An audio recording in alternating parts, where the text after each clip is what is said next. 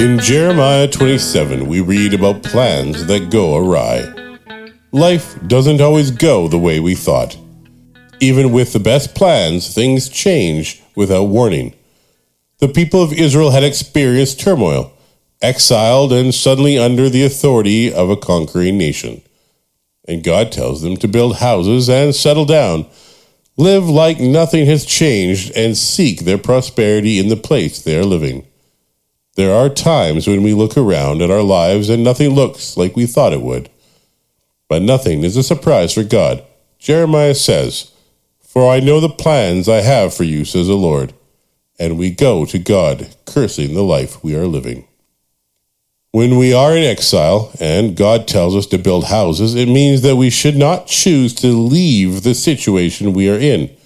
God wants to use us where we are. There is a purpose to his plan. People will drive you crazy but everyone we are in contact with desperately needs Jesus.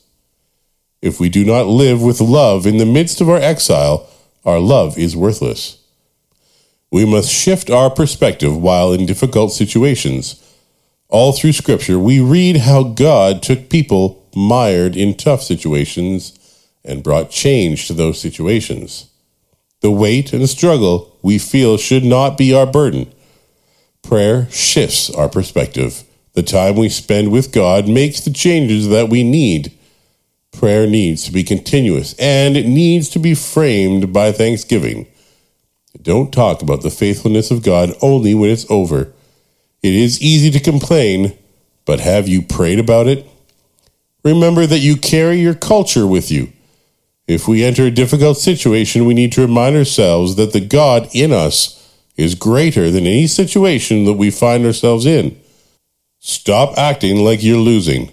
God overcomes every situation that we're in. It is easy to give up. It is easy to despair.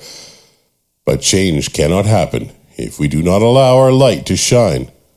Darkness in the world is not necessarily a bad thing because the light shines brightest where darkness rules.